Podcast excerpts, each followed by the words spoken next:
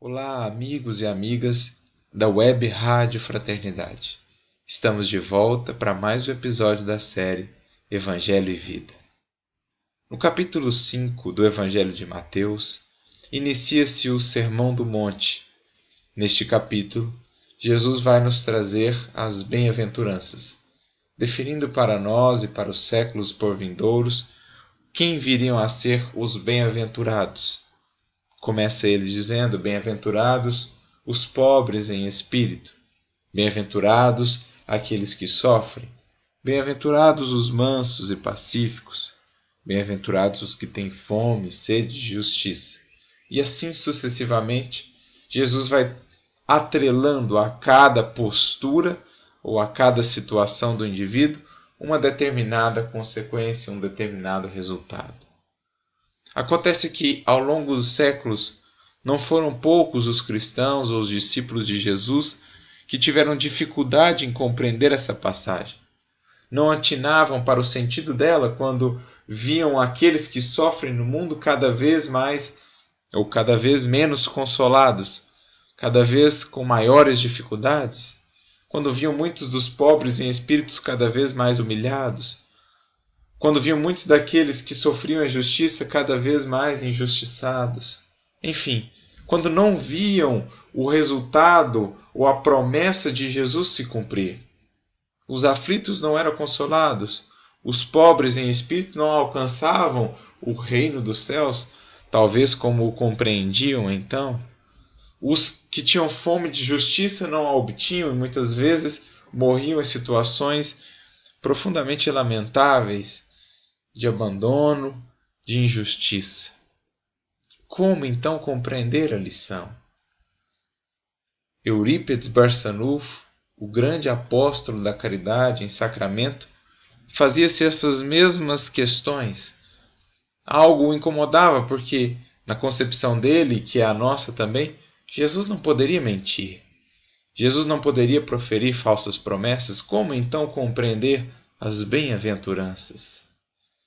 E então ele foi buscar esses recursos e foi encontrar as respostas que tanto almejava na doutrina dos Espíritos, na doutrina que nos esclarece os mecanismos da justiça divina atuando ao longo da evolução do espírito imortal, e não apenas no curto período que se restringe a uma experiência física.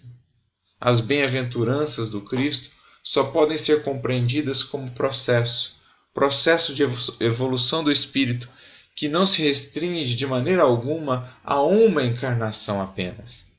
Quando falamos de vida, temos de falar de vida do espírito, a vida imortal. Nesta sim, as bem-aventuranças haverão de se cumprir no tempo devido, no tempo divino de cada realização.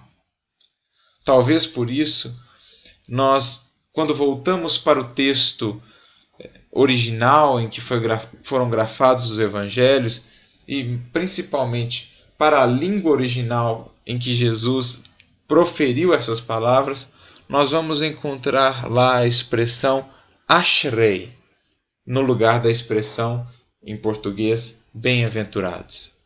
Ashrei é expressão aramaica ou hebraica que deriva do verbo achar, que significa seguir adiante, avançar, seguir avançando. É como se Jesus então estivesse dizendo assim para todos nós: avancem aqueles que são pobres em espírito, estão no caminho certo, haverão de encontrar os resultados felizes de seu esforço e de sua perseverança. Avancem aqueles que sofrem, porque haverão de alcançar a consolação pela perseverança e pela resignação com que tenham passado pelo sofrimento. Avancem os mansos, porque estes serão aqueles que construirão a nova terra, que herdarão uma terra pacificada, harmonizada. Ou seja, traz-nos a ideia de continuidade, de processo, que é aquilo que a doutrina espírita descortina para nós e que nos faz entender melhor os mecanismos da justiça divina, da lei divina de evolução, de progresso, e entendendo esses mecanismos, compreender a fala de Jesus quando traz para nós as bem-aventuranças. Foi assim que Eurípides Barçanufo encontrou as suas respostas e é assim que vamos encontrando as nossas à medida que entendemos essas leis divinas perfeitas que nos regem, mas que precisam ser enxergadas de uma perspectiva mais alta. A nossa vida precisa ser entendida não só como uma vida, é, uma experiência na matéria, mas sim como a vida de espíritos imortais que somos. Assim, tudo se aclara, tudo se explica no mecanismo perfeito da lei divina que rege o universo. Muita paz e muita luz a todos.